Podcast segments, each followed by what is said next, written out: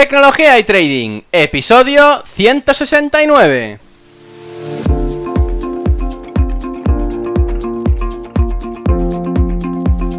Muy buenos días a todos, bienvenidos un día más a este podcast y canal donde se trata todo lo relacionado con el trading financiero, la informática y por tanto la combinación de los dos, el fintech. Aquí tratamos de técnicas, algoritmia, estrategias, noticias y muchas cosas más. Por eso solo puedo deciros bienvenidos a Tecnología y Trading. Programa 169 en este caluroso viernes 27 de julio del 2018. Y como cada viernes, hoy vengo con invitados dos al programa. Y es que será la primera vez que entreviste, ya lo veréis, a dos personas a la vez. Es un poco experimento, pero bueno, ya veremos a ver qué tal sale. Aparte quería comentaros eh, la página web, y es que antes de la entrevista, como siempre hago, recuerdo un poco los servicios que doy, y es que aparte de los cursos que podéis encontrar en la página web, también tenéis todos los podcasts para poder descargaroslo, para poder escuchar todos los anteriores, ya sea no solo en iVoox o también en iTunes, sino también en la página web, que para recordároslo es ferrampe.com. Aparte y por último, y antes de la entrevista, os recomiendo también pasar por la sección de los libros, ferrampe.com barra libros, y es que allí agrupo y aglutino todos los libros que los entrevistados eh, pues, nos recomiendan a todos y yo los voy pues, metiendo poco a poco en la lista. ¿Sí? Volviendo con los invitados de hoy, es que por primera vez en el podcast puedo traer a dos invitados. En este caso traigo a dos personas que han desarrollado y siguen desarrollando estrategias automáticas de trading, con el aliciente de estar en lo más alto de los mejores brokers a nivel mundial, que es Darwinex. Hoy tengo el placer de entrevistar a David Pérez y Enrico Ragazzo. Muy buenos días, David y Enrico. Buenos días. ¿Qué tal? Bueno, eh, gracias por venir a los dos a la entrevista. Sois los primeros que entrevisto en pareja y es que para mí es, un honor traeros por varios motivos. El primero, compartimos el trading automático como pasión. Eh, construís sistemas automáticos y además eh, lo hacéis con una plataforma, un broker que a mí sinceramente me gusta mucho, tanto para inversor, porque también soy inversor, como para trader. O sea que eh, os felicito triplemente. Gracias. Muy bien, gracias. Bueno, me gustaría empezar la entrevista con una introducción vuestra y es que me gustaría saber sobre vosotros dos, ya que, bueno, yo sinceramente tampoco tenía mucho conocimiento de vosotros hasta antes de la entrevista y eh, me gustaría pues saber qué habéis estudiado, en qué trabajáis y cómo empezasteis en el trading y más específicamente en el trading automático. Muy bien. Empiezo yo, sí. Bueno, empiezo yo entonces. Eh, primero, yo soy, soy músico, violinista. Eh, me dedico profesionalmente a la, música desde, digamos, del 1990, día que me, diplomé en el violín. Y en los años siempre me ha interesado el tema de, de los mercados financieros eh, cuando he empezado, empecé a tener unos ahorros, he empezado a invertirlo en fondos de inversión, está, digamos, mis historias empezando de, de principio. luego cuando empecé a, hacer trading online, más o menos en los años 2000, en Italia me ocupaba más de obligaciones, acciones, empecé con un poquito de análisis técnica, en aquel momento, además, en Italia el tema fiscal era muy favorable a la, a la, inversión porque se pagaba muy poco de impuesto, entonces eh, había como un boom, digamos, de, de, trading. Y la comisión era muy baja. Y cuando vine en España en el 2002, gané una plaza aquí, eh, lo dejé por un tiempo porque, claro, aquí en España no conocía mucho el tema de los mercados, eh, de lo que ofrecía el trading eh, en los años siguientes, David entró en la orquesta también. Eh, no me acuerdo exactamente cómo, porque empezamos a hablar eh, de nuestros intereses. descubrí que también David le interesaba el tema de los mercados, de las inversiones. En, en, aquellos años, además, se estaba desarrollando el tema del Forex. Y ahí empezamos a, a compartir nuestras inquietudes, nuestras, nuestras ideas que piensa estudiar análisis técnica, esas cosas, y desde ahí empezó nuestra relación, digamos, en el tema del, del trading. Y al principio fue todo trading manual, porque yo no conocía nada de tema de programación. Entonces sí, eh, empecé con indicadores, Eh, lo que pasa que me, me, ocupaba sobre todo de time frame largos, de diarios, cuatro horas o semanales, entonces muy pocas operaciones. Y poco a poco, viendo las posibilidades que podría ofrecer el trading automático, empecé a interesarme, digamos, un poquito del, del tema. Y lo más interesante, que, lo que veía más interesante era el tema de poder hacer backtest con, con datos del pasado, porque el tema del... Sí, si quieres de eso a lo mejor luego ah, más adelante. Sí, Bien, esto es eh, mi historia, digamos. Si quieres te cuento ahora yo un poco. Claro, claro, claro. Vamos, mi, mi, historia tampoco difiere mucho de la de Enrico. Eh, es, eh, yo también desde muy joven pues siempre me, me, gustaron, me sentía atraído por los mercados financieros y empecé pues igual que él con, pues, y casi como todo el mundo, que yo creo que con las acciones eh, y los fondos de inversión, la verdad. Y de ahí quizá un poco la mentalidad que también mantenemos Enrico y yo, ¿no? Un poco de fondo de inversión, inversión un poco más a medio largo plazo, etcétera, ¿no? Y tal y como te, ha comentado Enrico, pues eh, al final coincidimos aquí por, porque yo también soy músico, violinista, y coincidimos en la orquesta y empezamos a hablar y compartir, pues oye, nuestras visiones, al final financieras, un poco.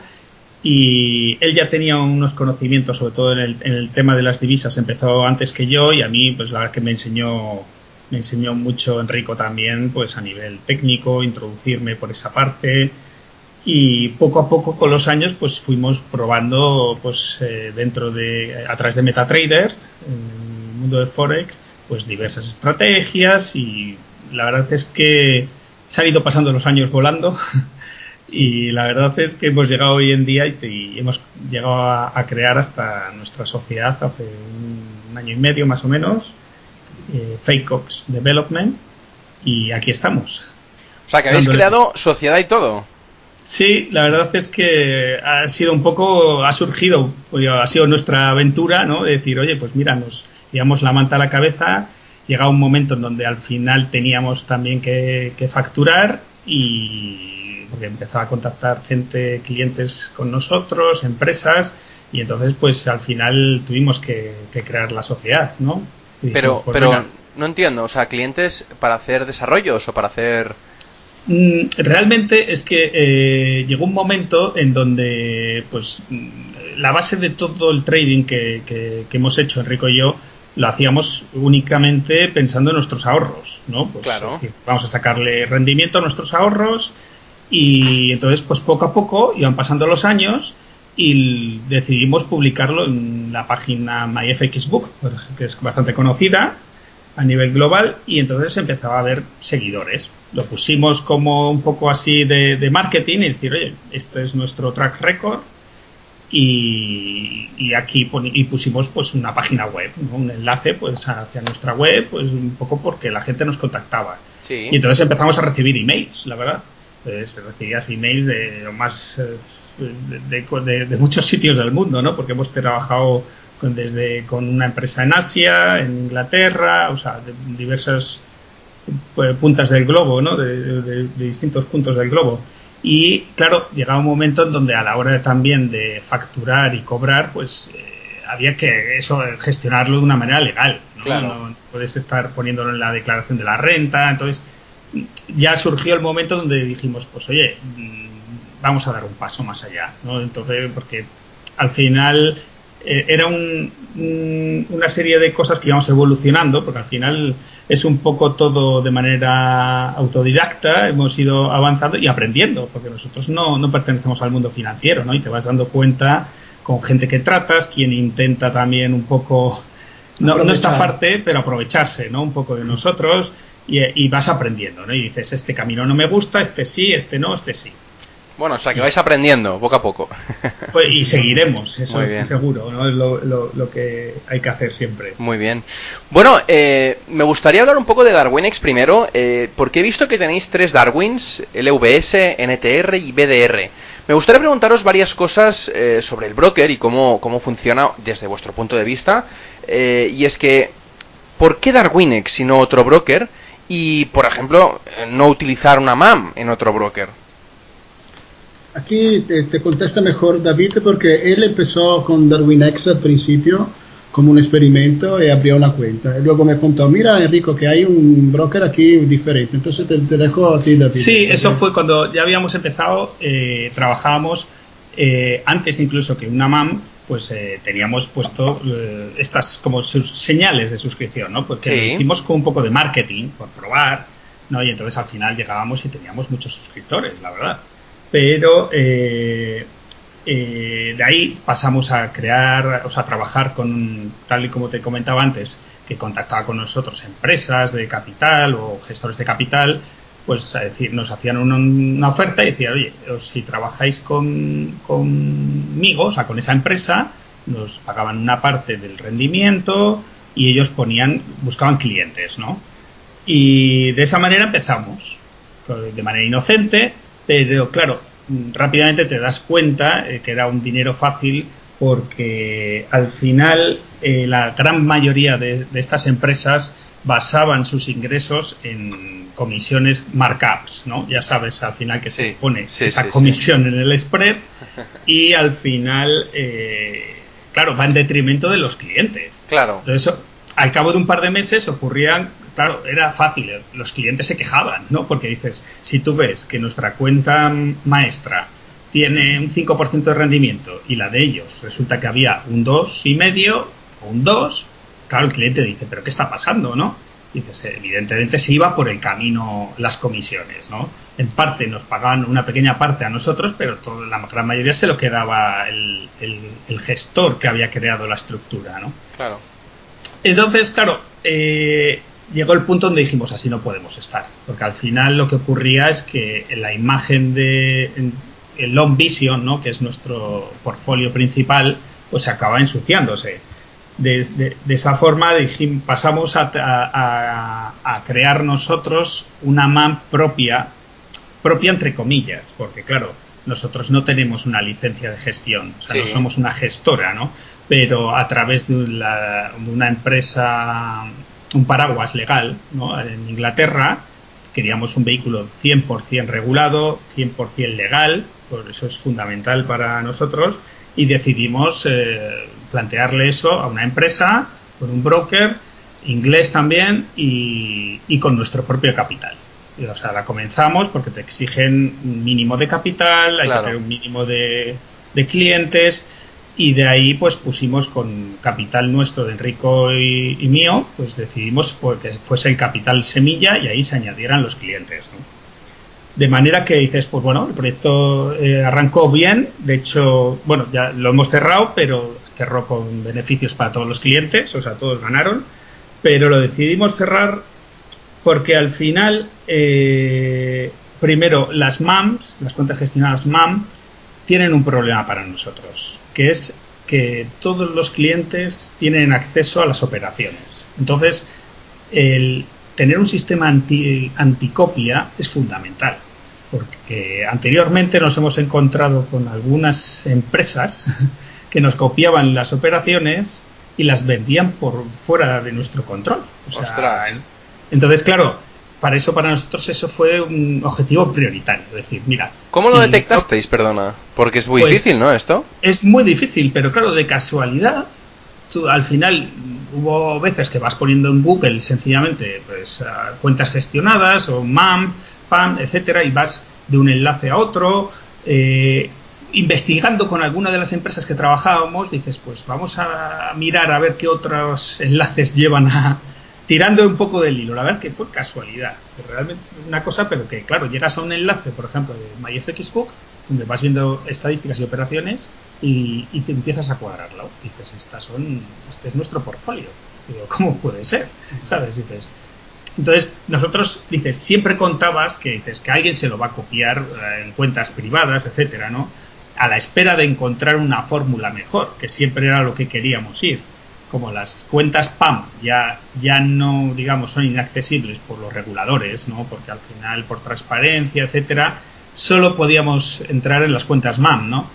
Y, y dentro de cuentas MAM, pues conseguimos esta MAM que creamos nosotros, que eh, firmaban los clientes por contrato que no podían acceder a la MetaTrader. Tenían un panel web, para que sea todo transparente, donde puedan ver a tiempo real su equity, etcétera, pero lo que no queremos es que nos copien, ¿no? Claro. Esa es la, la base.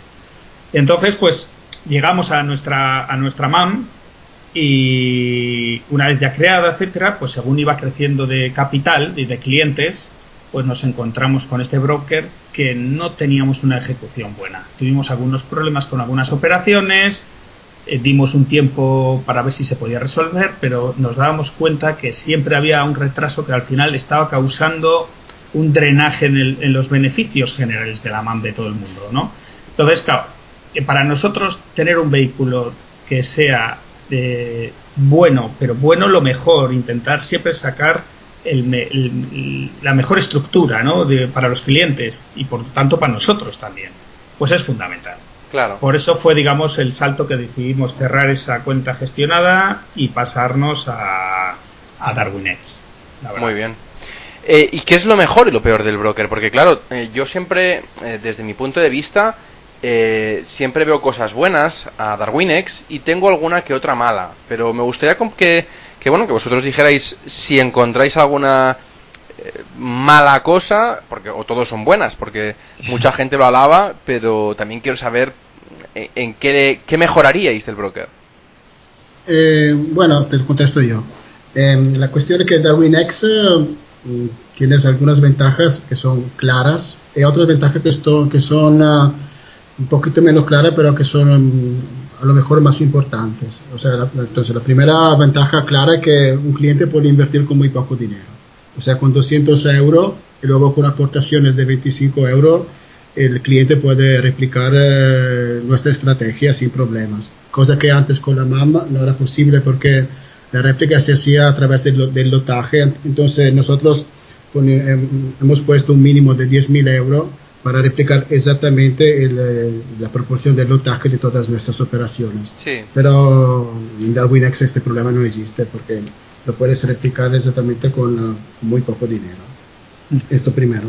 Luego hay un tema también de comodidad, porque con nuestra MAM todos los cálculos de performance fee, todas estas cuestiones estaba prácticamente a nuestro cargo. Sí, el broker se ocupaba, pero nosotros teníamos que revisar cada mes eh, la cuestión, eh, al final, eh, más que una revisión, era una, un cálculo de cero porque lo hacían, digamos, un poco... Sí, nos llevaba, nos llevaba mucho trabajo. Mucho, mucho trabajo, sí, porque al final el número de clientes era, bastante, era importante y era un trabajo, o sea, sinceramente importante. Y además, claro, como eran clientes directos tuyos, te escribían cada día qué está pasando, porque la performance, estas cosas, entonces era un poco, sí, un poquito estresante. Claro. Luego también um, hay un tema de transparencia, porque claro, en, tú entras en el VS, por ejemplo, es ves exactamente el número de inversores, el capital que se invierte, entonces ya, digamos, no hay nada que esconder. Eh, todo el mundo sabe de, de qué estamos hablando, del capital que, digamos, no directamente, porque no, somos, no, no gestionamos directamente, pero el capital que, de seguidores que hay no, está todo claro. Luego hay una cuestión también importante que cuando empezamos a trabajar con el broker, con nuestra MAM, el broker, claro, eh, está interesado evidentemente que la MAM funcione, pero está más interesado a que llevamos eh, clientes.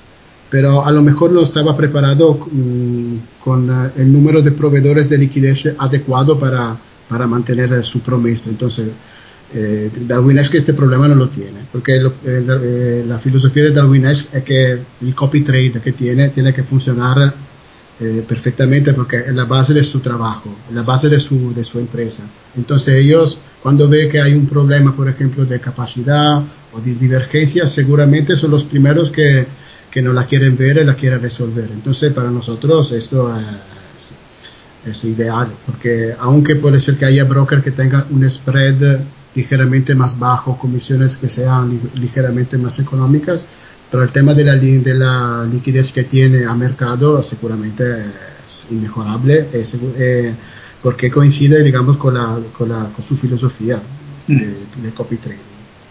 Sí, en eso yo añadiría que eh, nos, nos, de hecho nos hemos reunido ya un par de veces con, tanto con Juan Colón como con Javier Colón, ¿no? que lleva la parte técnica del broker y la verdad es que nos da mucha confianza porque siempre están trabajando en ver cómo mandar en bloques eh, las órdenes para evitar eh, divergencias con los inversores. Eh, sabemos que tienen proyectos ahora pues para meter, por ejemplo, a Citibank como proveedor de liquidez en el futuro, a medio plazo. Entonces, pues, pues es, era una cosa, digamos, muy importante, ¿no? Y lo bueno que también tiene DarwinX es que eh, su sistema de inversión para los inversores evita que cualquiera se lo pueda copiar. Entonces, nuestra propiedad intelectual, pues ese requisito número uno que nosotros buscábamos, pues nos lo aporta, ¿no? Esa, esa parte es fundamental, la verdad. Muy bien. Bueno, luego las pegas, claro. Las claro, hay alguna. Es lo que iba a decir. Eh, todo es bueno, entonces. No, no, no. Ahora las Hombre, siempre tenemos alguna. Eh, ya, cosa mejora. también se lo hemos dicho, ¿no? No, en cuanto a pegas, o sea, la principal que nosotros vemos, que tampoco es que sea una pega como tal, quizá para algunos, ¿no? Pero para nosotros la pega fundamental es que, eh, bueno, yo, imagino que lo conoces perfectamente, Ferran, pero sabes que Darwines ajusta todas las estrategias o Darwins a un, a un bar fijo de riesgo, ¿no? Sí. Entonces, que es el 10%. Entonces, claro, para nosotros es un poco el no poder tener la gestión, digamos, un poco más directa del riesgo, pues al final conlleva eh, que muchas veces, pues, eh, oye, es un poco más incómodo para nosotros, ¿no? Si quieres reducir el riesgo en ciertos eh, momentos de, mercado, pues, por ejemplo, a través cuando ocurrió el Brexit o algo parecido, es pues pues no puedes, digamos, hacerlo porque si tú reduces incluso los lotes del trading, al final lo ajusta al 10%, ¿no? Entonces, es un poco complicado, dices, a veces eh, desde el punto de vista nuestro.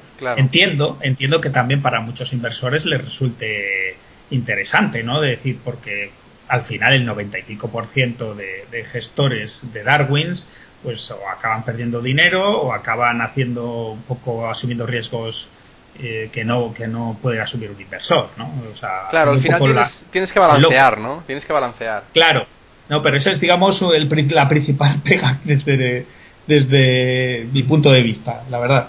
Muy bien. Bueno, eh, actualmente eh, gestionáis con, con, Long Vision, el EVS, cerca de 2 millones de euros y, y casi, bueno, 100.000 euros en, en Darwinia. Y tenéis un score bastante bajo eh, para el ranking que, bueno, que creo que deberíais tener.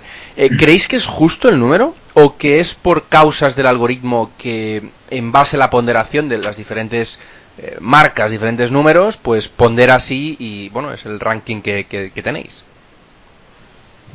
bueno, es un tema que, sinceramente, no, no me preocupa mucho. O sea, lo bueno de todo esto es que nosotros hacemos nuestro trabajo y DarwinX hace el suyo. Entonces, nosotros nunca hemos entrado a valorar si los atributos eh, son justos o no son justos. Yo mm, quiero creer, digamos, que antes de todos los atributos hay un tema de performance, un tema de transparencia que, yo siempre digo a David que hay 10 atributos, pero hay un, atributo número 11 que es nuestra web. Entonces, si la gente quiere saber más de nuestra estrategia, puede escribirnos a nuestra mail nosotros estamos encantados de explicarle con más, con más detalles eh, lo, que, lo que estamos haciendo. Y decir si es, un, si es justo o no, nosotros nos fijamos, por ejemplo, en algunos atributos como el tema de la capacidad, como el tema de la, la divergencia, el tema de la, de la, del riesgo, por ejemplo, es interesante porque en realidad eh, la estabilidad de riesgo en los mercados es, es, algo problemático porque no existe ningún instrumento que tiene digamos, un bar fijo. Entonces, nosotros eh, con nuestro portfolio de estrategias siempre vamos a tener, digamos, un riesgo variable en los últimos meses hemos, el VAR es muy bajo porque ha habido muy, muy poca volatilidad y como nuestro sistema se basa en rotura de volatilidad, evidentemente mm, el VAR ha bajado por eso, porque ha, habido mucho, muy pocos movimientos en esos sistemas, eh, eh, digamos que ha, los sistemas que han funcionado más son, han estado los sistemas de retroceso o los sistemas scalping, entonces ahí el VAR se ha, digamos, ha bajado por eso. Pero supongo que durante el año, si la volatilidad empieza a subir eh, eh, como tiene que ser, como normalmente mm, funciona en el Forex, eh, nuestro VAR va a subir seguramente. Yo añadiría una cosa con lo que dice Enrico del, con respecto al D-Score, es que nosotros tampoco no, perseguimos subirlo. O sea, no buscamos como muchas veces eh, ves en foros que están pensando crear una estrategia para que tenga un buen una buena puntuación. Nosotros nos centramos en lo que hacemos de trading y luego vemos lo que sale de puntos, ¿no? También es verdad que dices, por un lado, creo que algo deberían de revisar en algunos puntos porque cuando haces portfolios con diferentes estrategias, creo que siempre la puntuación sale un poco perjudicada, ¿no? En el caso nuestro de eh, LVS, como es bastante conocido, dices, pues tampoco nos importa mucho, ¿no? Pero, por ejemplo, los otros dos Darwins, que son un poco menos conocidos, si hay cualquier inversor que hace un filtro y dice, quiero ver todos los Darwins que tengan una puntuación por encima de 65, pues se puede encontrar que no aparezcan, claro. ¿no? Entonces, en eso sí que mm, un poco nos da de cosa, ¿no? Claro. Pero bueno, yo más que nada te lo, os lo preguntaba eh, porque supongo que os habréis encontrado que mucha gente solo va a las puntuaciones más altas de Darwinex para poder invertir. Y, claro, eh, es una cosa que, pues bueno, supongo que bueno, ya me lo habéis respondido, que no os importa, pero hay mucha gente que está bastante obcecada en que el, el, el D-Score tiene que ser lo más alto posible para así obtener más inversores y más inversores y así más retorno. Lo que sí que me gusta mucho de, lo que decís, que, creo que es lo más sensato, es la primera frase que me ha dicho Enrico, que es, cada uno se dedica a lo suyo y nosotros es nuestro trading y a nuestro sistema automático. Y, creo que es la clave, ¿no? En, centrarse bien en, en hacer bien el trabajo. Sí, sí, además es que nosotros en eso intentamos también aislarnos de mucho, o sea, no solemos participar en muchas charlas, ni coloquios, ni, ni, ni webinars, pues por eso, porque a nosotros nos gusta, o sea, como al final todo el objetivo es un poco pues eh, sacar rendimiento a nuestros ahorros, porque al final es el capital que tenemos nuestro ahí metido también. Entonces, pues eh, pensamos que pensamos que lo que hacemos es lo mejor para, para nosotros, ¿no? Y dices, y después, ¿qué sale de puntos? Pues mira, tampoco nos obsesiona ni nos preocupa. Dices, hay veces que sabemos que no nos favorece, pero bueno, oye, dices, eh, confiamos en que los inversores sepan encontrarnos y, y, que nos busquen. ¿no? Bueno, em, quiero saber, eh, o me gustaría saber, si tenéis un objetivo en mente anual con Long Vision, porque el primer año fue de un 19%, el segundo de un casi 37,5%, el tercero de 50 con 20% y el cuarto con 34% casi. Eh, ¿Tenéis un estimado o vais a buscar un porcentaje anual eh, con esta estrategia? Pues mira, sinceramente nosotros no buscamos nunca un objetivo de rendimiento. Porque muchas veces nos preguntan eh, cuál es la, nuestra expectativa y dices, pues mira, los datos pasados son esos. Eh, pensamos que tampoco va a cambiar mucho, o sea, pero al final es una estrategia que va cambiando. Eso sí, te puedo decir que eh, en lo que sí nos centramos es en controlar siempre la pérdida máxima, el drawdown. ¿No? Ese siempre ha sido el objetivo sobre lo que lo, lo hemos centrado y sobre lo que trabajamos. Buscar o intentar siempre eh, conseguir periodos, eh, o sea, tener el drawdown por debajo del 20% y evitar que los drawdowns sean, pues oye, lo, menor posible, ¿no? En cuanto, bueno, después dices, aunque no tiene mucho que ver quizá con, con lo que es eh, LVS o Long Vision, dices, ahora sí que tenemos otros objetivos, ¿no? En, a, a medio largo plazo, pero que es porque la parte de Darwin X la tenemos un poco pensada para centralizar aquí todos los clientes eh, particulares o retail, ¿no? Y luego tenemos, pues, eh, nuestro objetivo es poder crear un fondo de inversión a medio largo plazo, para que sabemos que es complicado. Es muy complicado porque al final, aparte de los costes, pues tiene otra serie de problemas, ¿no? De, a nivel de, de regulatorios, porque el Forex OTC supone otra serie de problemas, ¿no? Etcétera. Pero bueno, la verdad es que será quizá por un poco por la mentalidad que tenemos nosotros de, fondos de inversión, ¿no? De, que veníamos ya de invertir, pues eh, vemos que sí que hay una parte de, hay como una especie de muro entre el mundo de, del forex y el mundo de la gestión de patrimonios de fondos de inversión totalmente que los separa unos de otros de una forma brutal, ¿no? Y en cierta manera nos gustaría poder tener un vehículo que donde pudiéramos ofrecer a ese otro tipo de cliente, ¿no? Y, que estuviera basado en, nuestras estrategias de divisas. No sería exactamente como, como está ahora, pero bueno.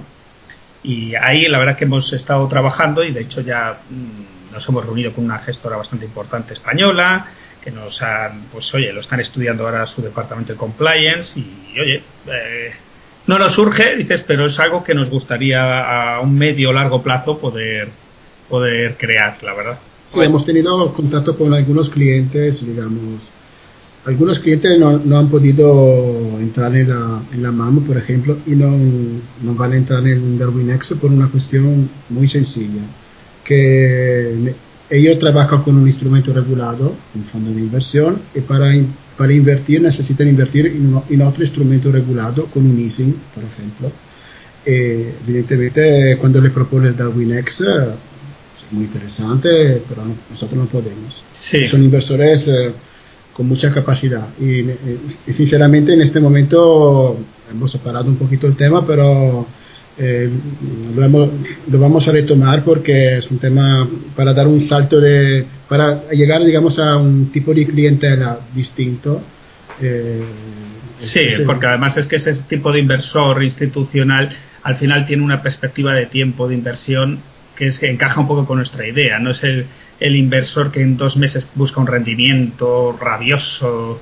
No, es un tipo de inversor que al final pues te invierte mínimo para un año, dos años. Entonces, por eso queríamos buscar ese, ese fondo de inversión, ese vehículo. Este vehículo, a lo mejor no, sabemos si va a ser el fondo de inversión, luego hay un tema regulatorio ahora que de la, de la ESMA, se dice ESMA, que, que mm, a lo mejor irá cambiando el tema de del apalancamiento.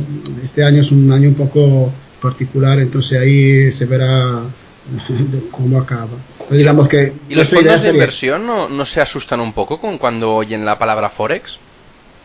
Pues mira, eh, evidentemente se asustan un poco con, al final, porque el tema de divisas, cuando vas hablando de apalancamiento, un instrumento TC, pues, hombre, cómodos, cómodos no están, ¿no?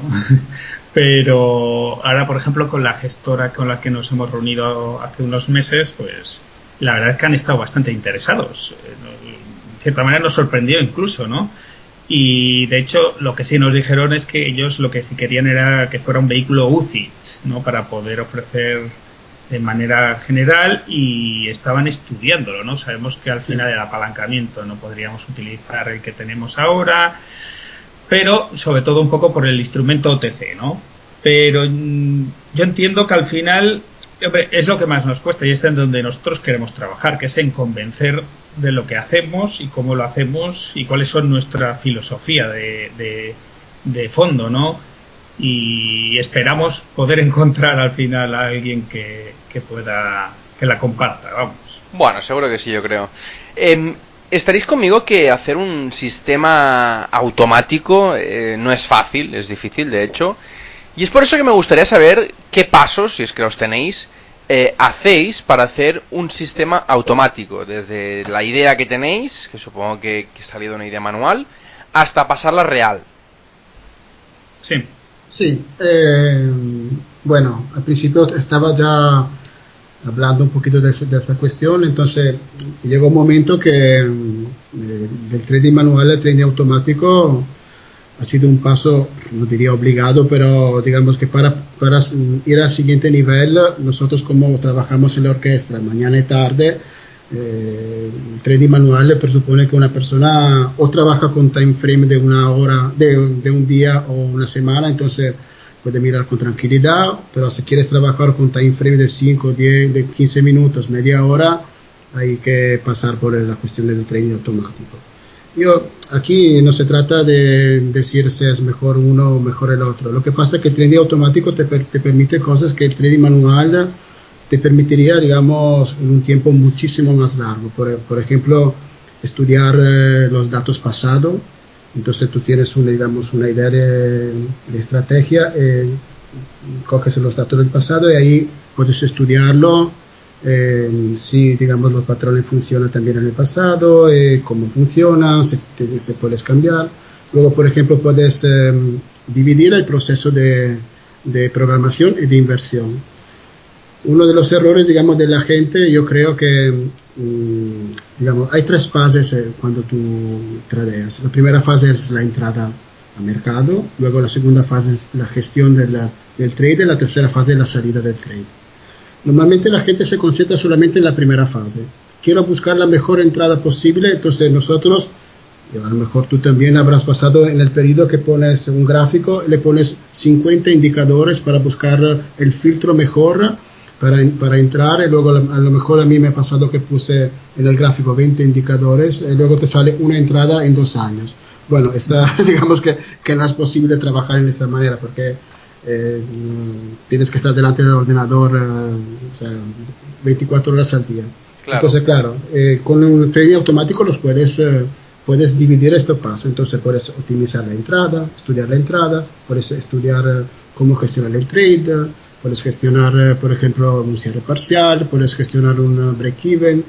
Y luego puedes estudiar cuándo salir o también puedes estudiar cuántos trades pueden entrar entonces, esta, esta ventaja del trading automático, el trading manual no te lo permite, porque tendrías que estar ahí con el cuadernillo estudiando todos los datos, eh, marcándote exactamente lo que ha pasado.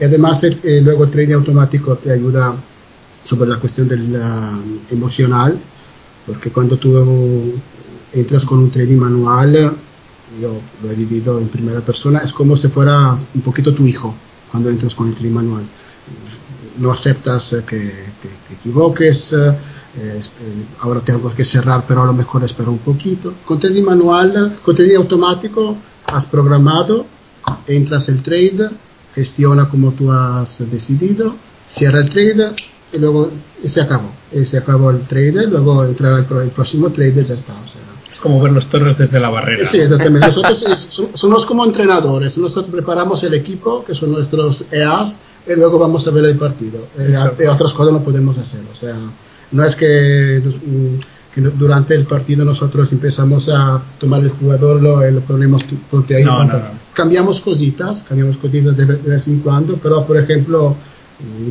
después de 3, 4 meses vamos a, controlándose algunas cosas, hay que mejorarla pero como hemos creado, digamos, un portfolio de estrategia ya estructurado, sabemos bien dónde, dónde poner mano y tampoco vamos a poner mano en todo. A lo mejor tocamos solamente algunas cosas, si tenemos que añadir algunas divisas, la añadimos poco a poco, digamos. Esto para que entiendas cómo, cómo va. Entonces, claro, el trading automático esto te lo permite perfectamente porque tú puedes poner el número de parámetros variables que quieras y ahí trabajar solamente en lo que te interesa. En el trading manual esto es muy complicado, en time frames de, cortos. Claro, entonces cuando, cuando vosotros desarrolláis los sistemas automáticos, eh, ¿qué pasos hacéis? Porque antes lo decías, ¿no? Eh, primero desarrolláis pues la entrada, la salida, el money management, todo esto, pero justamente después de tener el sistema automático, eh, ¿creéis conveniente poner un, durante un tiempo determinado el sistema en una demo? Eh, al principio sí. Al principio cuando creamos, eh, te digo que el trade automático nosotros hemos empezado a usarlo desde 2009 más o menos. Poco a poco, pero desde 2009 hemos empezado a usarlo.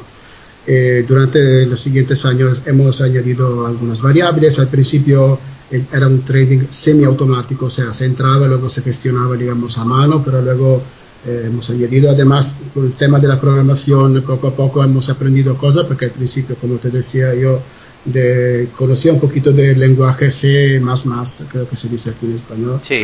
Eh, sí eh, pero mm, no era suficiente, digamos. Entonces empecé un poquito a conocer ahí. En la primera versión me ayudó un programador en, Italia, que le pide, por favor, me puedes programar algunas cosas aquí de, de las entradas, porque yo no sabía. Luego desde ahí empecé a trabajármelo yo solo, siempre en demo, hasta que, porque al principio era así. El dinero real no, no, puedes gestionarlo con, una, con un experto, digamos, eh, de prueba. Muy y bien. luego cuando, cuando vimos que la cosa estaba más estable, eh, hemos empezado con David a estudiar en qué divisa puede funcionar mejor este tipo de estrategia. Porque al principio estaba, estábamos hablando solamente de, de, un tipo de estrategia de rotura de volatilidad. Eh, entonces hemos empezado con el euro dólar, luego hemos añadido otras divisas libra dólar, todas divisas eh, líquidas, digamos, y poco a poco hemos estudiado también eh, varios time frames distintos. Este ha sido un proceso bastante natural porque nosotros, viniendo del tema de los fondos de inversión, la palabra diversificación era, o sea, en nuestra cabeza estaba bastante claro. Mm. O sea, un sistema solo mm, eh, no, no, puede cubrir toda la faceta del mercado. Entonces, claro, nosotros hemos eh, trabajado en este sentido, en varios time frames, eh, luego hemos añadido algunas estrategias de retroceso, algunas estrategias de scalping para digamos que el, el, portfolio del sistema fuera primero de lo más estable posible, si se puede decir estable. Segundo, que el drawdown fuera bajo control. Tercero, que estuviera siempre al mercado. Porque otra característica de nuestro tipo de portfolio es que nosotros estamos prácticamente casi siempre al mercado porque entendemos que las ocasiones pueden, pueden llegar, puede llegar en cualquier momento. Como la rotura de volatilidad es un momento, digamos, que te viene sin saber, sin saber exactamente cuándo, cuándo viene y cómo viene. Entonces nuestros sistemas están siempre preparados para, uh -huh. para entrar. No sé si quieres saber algo más. No, no, no, me parece, me parece bien. no, me parece bien, me parece bien. Además, que lo has explicado muy bien. Bueno, eh, con MetaTrader eh, todo se hace de forma más lenta que en otras plataformas. No sé si lo compartiréis, pero al sí. menos yo me he encontrado que en otras plataformas el desarrollo es mucho menos tedioso, al menos eh, pues quiero hacer un, lo que decías, ¿no? Una programación de una cosa u otra y siempre tienes mmm, algún que otro problema. Eh, el desarrollo y el testing y la optimización, ¿todo lo hacéis a través de esta plataforma o utilizáis una plataforma externa? Eh, nosotros eh, para el desarrollo de los sistemas usamos MetaTrader 4 porque me ha nos ha costado tanto eh, aprender el tema del lenguaje que en este momento yo, por ejemplo, en, en otros lenguajes no, no, sé programar. He empezado a ponerme con el MetaTrader 5, por ejemplo. Eh, esperamos que este año, digamos, podemos cambiar todos los sistemas, pero he empezado hace un mes, entonces soy un novato en, en esto. Bueno, por algo se empieza. sí, sí, sí. Entonces, nada, mmm, es verdad que es muy lento. Eh, Nosotros lo, lo, que hacemos es que trabajamos en servidores propios, que son servidores que alquilamos con, uh, muy potentes, con mucha RAM y mucho procesador.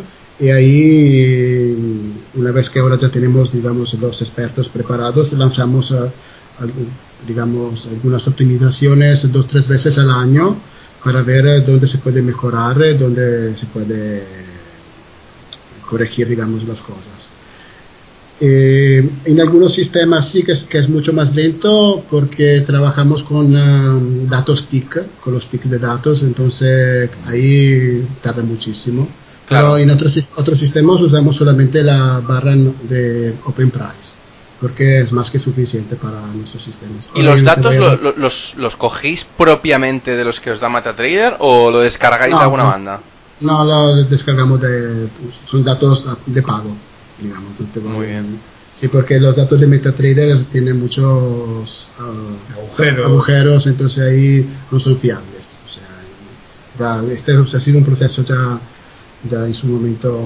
Pero vamos, ya estamos acostumbrados también con lo que decía Enrico de los servidores, dices, porque tenemos separados los servidores con los que funcionamos, eh, digamos, como digamos, en cuenta real, sí. de los que al final tenemos otro que es únicamente pues para hacer cálculos. Entonces está ahí, dale que te pego cuando le ponemos y al final, como tarda días y días, dices, pues bueno, Dices, siempre los tenemos puestos así y tenemos uno exclusivamente para trabajar en nuevas estrategias, en nuevas optimizaciones cuando hacemos revisiones como decía Enrico, dos, tres veces al año, pues se hace una revisión y está ahí, pues eso, dos meses y vamos viendo y... Y luego usamos eh, Excel, yo eh, tengo una hoja Excel donde luego saco los datos y ahí voy haciendo, digamos, estudiando cómo funciona este, este portfolio de, de estrategias, digamos. Luego, últimamente estoy usando también el Quant Analyzer para que, para, digamos, que es mucho más rápido en ese sentido. El único problema que tiene es que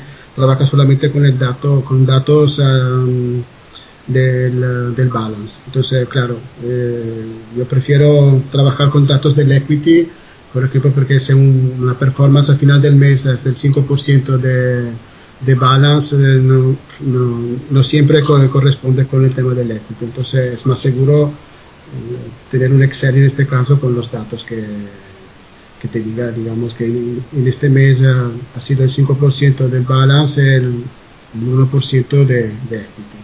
Nosotros no tenemos, como portfolio de sistemas, no tenemos un gran flotante que abierto, al máximo 3-4% de flotante en los peores momentos. Pero sí que tiene, tiene su Siempre hay flotante, porque como siempre hay operaciones abiertas. Pero tiene su importancia, digamos. A favor o en contra, pero... ¿Cuánto tardasteis en desarrollar este sistema? Porque claro, con todas estas características que tiene el MetaTrader es una cosa que me viene a la mente preguntaros. Hombre, la verdad es que desde el principio, hace muchos, muchos años. Lo que Nosotros empezamos a trabajar juntos desde el 2006. Eh, en aquel momento estábamos aún en, manual, eh, como en el 2009 eh, prácticamente estaba casi todo en automático, tú calculas tres años.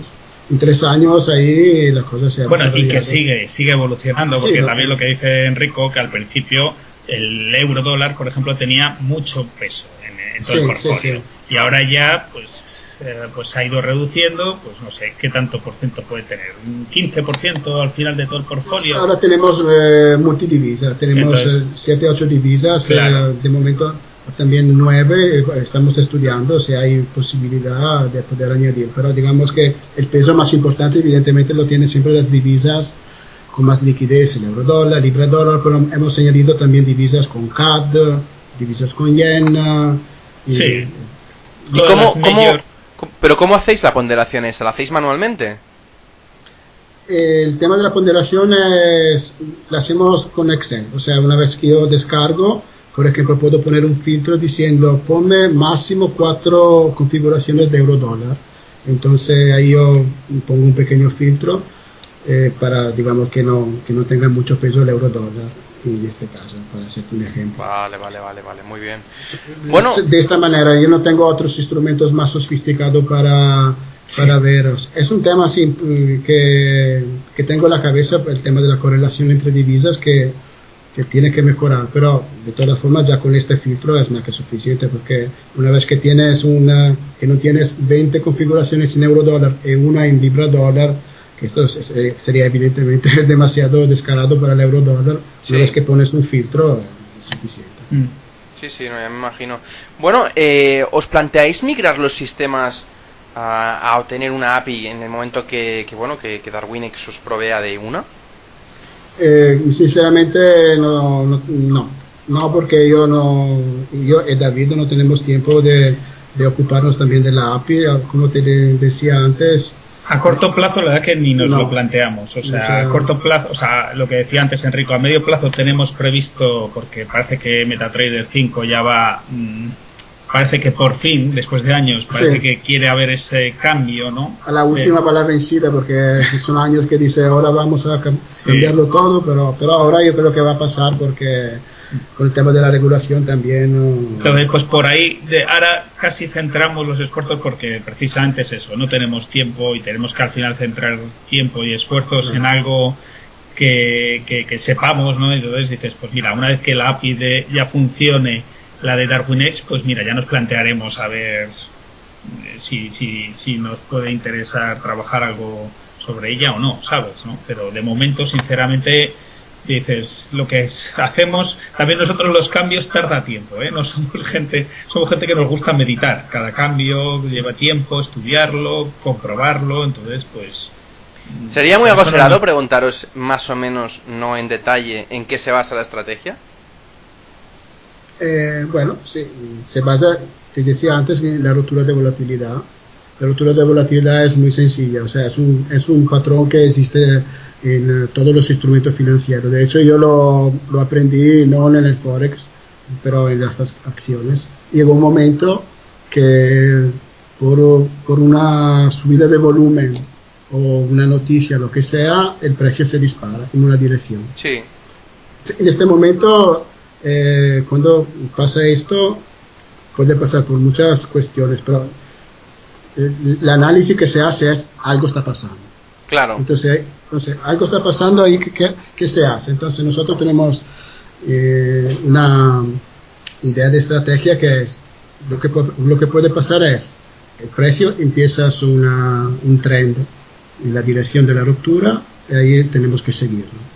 O el trend es una falsa ruptura, entonces el, el precio vuelve a, al, al, precio inicial, vuelve, a, vuelve atrás. Entonces ahí tenemos unas estrategias, digamos, que, que operan en, con este patrón normalmente entramos y luego la gestión del trade es lo más importante, sinceramente. Nosotros cuando tenemos una cierta ganancia movemos el stop, cerramos alguna media posición, podemos abrir también posiciones opuestas. O sea que hacéis Entonces, una gestión muy buena de las órdenes. Exactamente. Claro, esa es la clave que al final... Cuando yo antes te decía que hay tres momentos de la, de la gestión del trade, que la gente se concentra solamente, muchas veces solamente en la primera fase, porque entro y luego cuando, cuando cierro, la cierro cuando gano 20 pips. O el stop donde lo pones, lo pongo a, no lo sé, lo veremos. O sea, está, está, el secreto de una buena gestión es todo lo que pasa después de haber abierto el trade. Entonces nosotros, ningún sistema es infalible. Nosotros tenemos un portfolio de sistemas donde la gestión del trade es lo más importante. El, el, por eso te digo, te digo rotura de volatilidad, te estoy diciendo todo, no te, te, te estoy diciendo nada. Claro, claro, Sí. claro. Una clave, una clave también de lo que dice Enrico, por puntualizar, dices que no, no entramos normalmente, o sea, normalmente no, no, nunca se entra el trade en, en la propia apertura del momento que ocurre la noticia, por ejemplo. Pues ocurre después, esperas un poco a lo que ocurra, ¿no? Ver Sí, qué, porque qué es lo que ha pasado. normalmente en aquel momento hay una, un spread grande, hay una carencia de liquidez además, entonces nosotros esperamos siempre un momento eh, que puede ser eh, en minutos, puede ser el cierre de una vela o puede ser un porcentaje de movimiento que, que, que de la vela digamos que está, que, que, que, está abierta, entonces ahí claro evitamos también el tema del spread eh, o de la falta de liquidez. Lo que es, es, cierto que la ruptura de volatilidad en sí misma no es suficiente para tener una, una, estrategia, pero sí que cuando hay una ruptura nosotros entendemos que está pasando algo en el mercado importante. Mm. Muy bien. Bueno, eh, me habéis dicho un par de, de, de, activos que estáis utilizando actualmente. Eh, estos, bueno, y además me, habéis dicho más o menos cómo los cambiáis, cómo los ponderáis. Eh, ¿Tenéis pensado a la larga eh, pasar a otro activo que no sea Forex? Eh, la verdad es que nosotros nos centramos en, en, lo que conocemos. Y lo que conocemos son las eh, Forex en divisas, en modo CFD, pues al final a través de MetaTrader. Y es que es, primero, nos da una ventaja, que al final está abierto el mercado a las 24 horas a través de, de, de, domingo a viernes, que te evitas tener gaps entre semana, siempre puede, los sistemas están funcionando, entonces pues eso la verdad es que nos da un, una gran ventaja. Son líquidos, porque siempre usamos, como te hemos comentado, todas las divisas pues del, del G7, o sea, los países más fuertes, o sea, al final estamos hablando de la libra, el dólar, el euro, el dólar australiano, el canadiense, el neozelandés, el yen y yo creo que no me olvido ninguno de los principales cruces entre estas divisas, ¿no? Pero la verdad es que no, de momento no pensamos cambiarnos. Además, dices, cuando algo funciona, dices, ¿para qué cambiarlo? No lo toques, sí, sí. Al final es como la informática, ¿no? Si dices, cuando este programa funciona, por favor, no lo toques, que si no, después algo siempre acaba petando, ¿no? Entonces, Muy entonces bien. pues muy bien. Bueno, eh, también os quería preguntar sobre la página web, porque he visto que, que en fakeox.com colgáis información, noticias y explicáis cómo se ha, de, se ha de hacer el proceso para invertir, que eso está muy bien para la gente que, pues, que no tiene mucha idea de hacerlo. O sea que eso os lo agradezco. Eh, cabe decir también pues que me gusta mucho la simplicidad, porque comparte mucho la mía también la simplicidad esta de que al final no tienes que tener mucha información para, para mostrar o explicar lo que quieres lo que quieres decir y además cuanto más sencillo más mejor para la vista. Eh, ¿La iréis actualizando poco a poco en el sentido de que si pondréis más noticias o algún tipo de blog para explicar cosas de las estrategias o incluso noticias que, que creáis interesantes saber eh, a lo largo de, del día o de, o de la semana. ¿Lo tenéis pensado esto?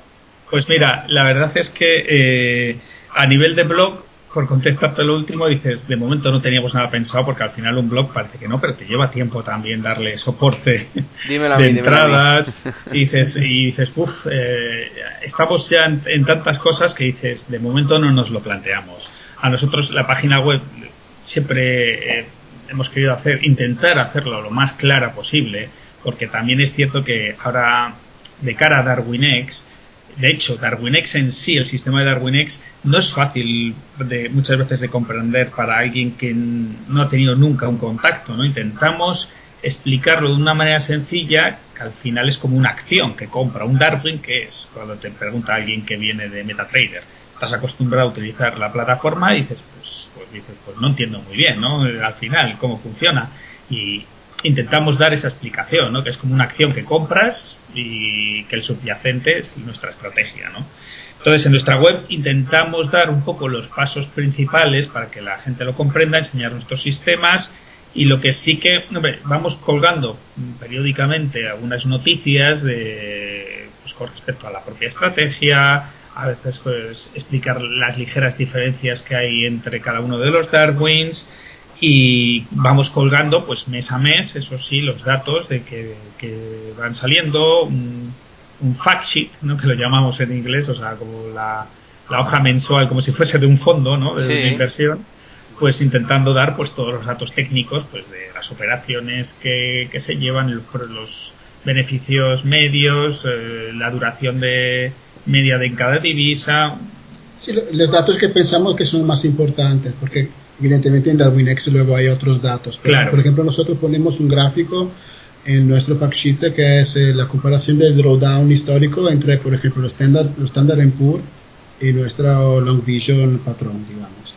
Eh, para que la gente se dé cuenta que, bueno, vamos a ver, el Forex es mucho más arriesgado que un índice. En nuestro caso, eh, tenemos un gráfico semanal donde dice que prácticamente el drawdown que ha tenido eh, el Standard Poor's en el, en el mismo periodo del Long Vision ha sido el mismo.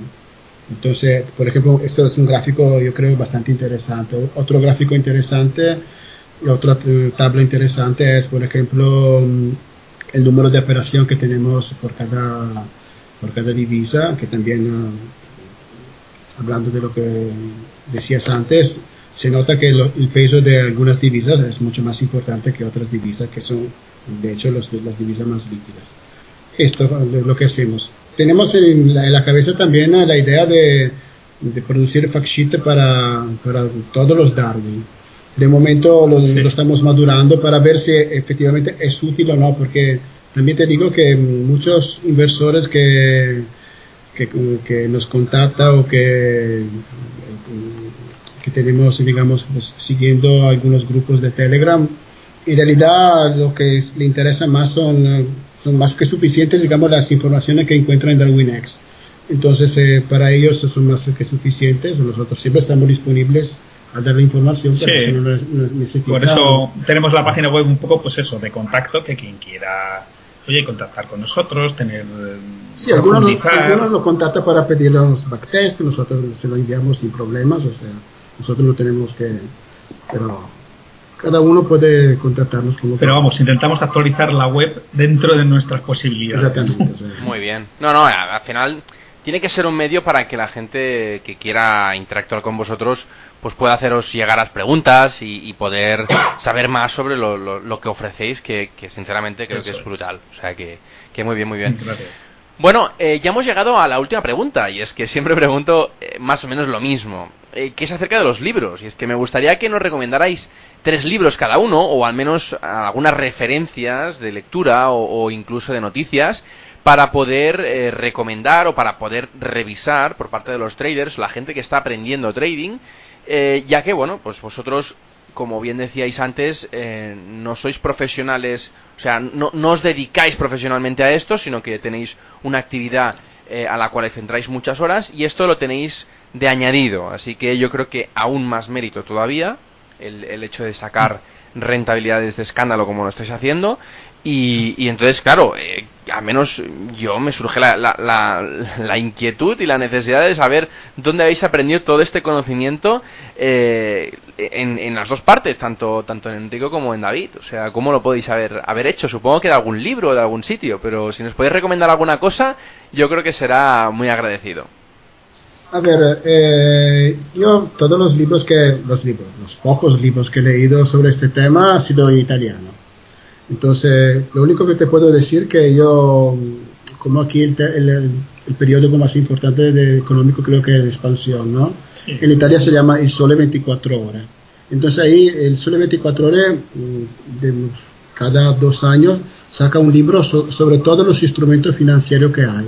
Entonces ahí te explica exactamente qué, qué, es un bono, qué es un warrant, qué es una opción, todas estas cosas.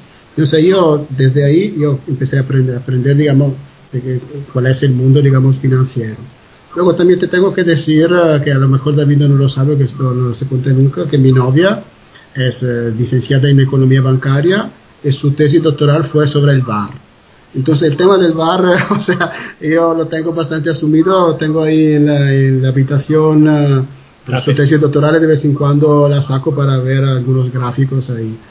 Bueno, y además que supongo que le puedes preguntar directamente.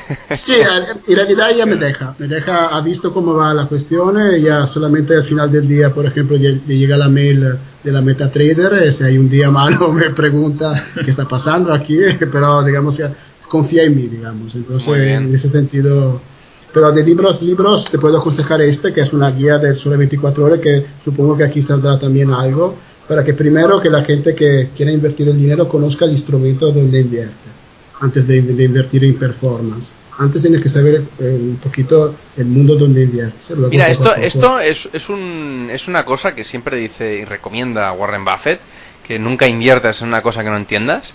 Y creo que muy poca gente lo hace. O sea... Es, es, así, porque al final tú inviertes en una performance. Alguien te dice, ah, yo tengo, conozco a alguien que me duplica la cuenta. ¿En qué? Claro, porque eh, hay, muchas actividades que te pueden duplicar la cuenta, pero antes tienes que saber de qué se trata. El Forex es un, es un mercado sencillo en algunas cosas, pero muy complicado porque se trata de instrumentos derivados, o sea, entonces tienes que saber cuál es el tema del apalancamiento y todo esto. Claro, pero ¿sabes qué pasa? Que muchas veces eh, reciben información por parte de, pues, de muchos actores, pues de brokers, eh, gente, el vecino típico o incluso pues alguien, algún familiar muy cercano que, que bueno, dice, ostras, es que con esto saca una rentabilidad X o una rentabilidad Y. Entonces, claro, mm, socialmente no está bien visto que una persona lo haga y tú no lo hagas. Entonces, pues, mm, entre comillas, no voy a ser el tonto yo, ¿me explico? Entonces, es cuando entras y cuando entras en, en mala posición, sin entender nada, gastas dinero y al final lo tiras a la basura. O sea que... Sí, no, eh, entiendo que es un tipo de mentalidad que, que, está ahí. Ahora nos vamos a. Quiero decirte, yo también cuando empecé hice mis errores. no es que aquí en Santos nada, Yo, yo he perdido dinero cuando en, los, eh, en el 2000, cuando empecé con instrumentos derivados, porque la cuestión es que no aceptaba las pérdidas. Entonces, bueno, antes o después eh, la cosa va a recuperar, y después no recupera. Entonces pierdes el dinero. Por eso te digo, hay un tema psicológico que es importante. Pero lo primero es, si quieres invertir en algo, por lo menos que te informes de qué se trata. O sea, luego pasas al, segundo, al siguiente nivel. Muy bien. Yo, la verdad es que, con toda humildad, dices, tampoco me siento en una posición como para recomendar lecturas a, nadie, sinceramente. ¿eh? Yo únicamente te puedo decir, pues mira, Enrico me regaló hace muchos años un libro de, que se llamaba El Crash del 29 de John Kenneth Galbraith que la verdad que lo tengo ahí en la estantería con cariño, dices, porque al final este libro te va contando un poco de cómo ocurrió el crash y después las consecuencias que hubo. Está muy bien, está muy bien este libro. Sí, y la verdad que cuando lo lees dices, ha pasado desde que se escribió un porrón de años, dices, y cómo la historia se va repitiendo. Claro, y, es y cíclica. dices, la- Sí, sí, yo lo leí, pues eso, al poco después del estallido de la burbuja inmobiliaria, pues no sé cuándo me lo regaste, en 2009 sería, por ahí, Sí, sí, no me acuerdo. Dices, y al final vas leyendo y dices cosas, hombre, hay datos al final, eh, porque hablaban de muchos datos económicos, de cantidades de dinero en dólares, que claro, en aquella época, dices, a la hora de, de trasladarlo no sabes muy bien cómo la cantidad, ¿no? Cómo sería. Dices, pero hay cosas y detalles que te vas dando cuenta y dices, pero es que esto lo podríamos contar hoy en día igualmente, ¿no? Pero ese, ese libro la verdad es que en eso te- me sorprendió, ¿no? Y luego ya el, el- el último libro que te diría, que es el último que me he leído, es el que la verdad que me ha gustado mucho, Flash Boys, de Muy bueno. Lewis, Sí. que la verdad es que yo me ha, me ha enganchado, dice, porque no solo mm, tiene, digamos, información técnica, está contado como una novela Sí. realmente, pero dices, lo, lo curioso es eso, que sea verdad, ¿no? Es, Sí, es- es lo, y que tiene un trasfondo, también me gusta, que tiene un trasfondo ético al final por detrás de, cómo un banquero en lo más alto quiere renunciar a, a- por, por el bien, ¿no? Por, por, por cómo se está, digamos, estafando a gente que ni siquiera lo sabe, ¿no? Prácticamente, ¿no? La verdad es que ese libro me- ha gustado, me ha gustado mucho. Muy bien, yo lo comparto ese, lo comparto porque también lo tengo, lo recomendé ya. eh, y creo que además es, eh, bueno, no sé si lo compartirás conmigo, que es muy fácil de leer. Sí, sí, no, está contado además de una manera muy amena, muy... Sí, sí, O sea, cualquiera lo puede entender, o sea, hay datos que, que no conoces o de bolsas que te hablan y nunca las has oído allí en Estados Unidos, pero la verdad es que lo que es el hilo de la historia y de lo que ocurre te, te sorprende, cosas que dices, madre mía, ¿no? Que no conoces, ¿no? Y dices, "Jo, pues fíjate lo que pasa por detrás, ¿no? Que eso, la verdad es que me siento muy identificado porque muchas veces lo hablamos Enrico y yo que, que según vamos, pasan los años y vas conociendo, pues, eh, personas, empresas, con algún fondo de inversión que hemos tratado, y después te sorprende, dices que cuanto más sabes, dices, te das cuenta que más tienes que aprender, ¿no? Sí, sí, La sí. verdad. Eso es verdad. Y en ese sentido dices, pues, Qué gran me sentía identificado. Qué gran razón. Y luego ya por, por acabar dices, hombre, yo que dices ya casi más que libro, pero sí como del día a día, del uso que usamos nosotros, dices, yo te puedo decir que más que recomendación, dices, eh, sí que lo, lo usas re- realmente, que son como un calendario económico, dices que al final que un- yo suelo utilizar el de MyFXBook o el de el de el de Forex Factory y, y algunas noticias al final como Bolsamanía, etcétera, pues ya a nivel en España, la verdad. Pero únicamente por estar un poco al tanto. Es lo que iba a decir, porque esto realmente no os afecta para nada, porque el sistema automático es No. totalmente automático, ¿no?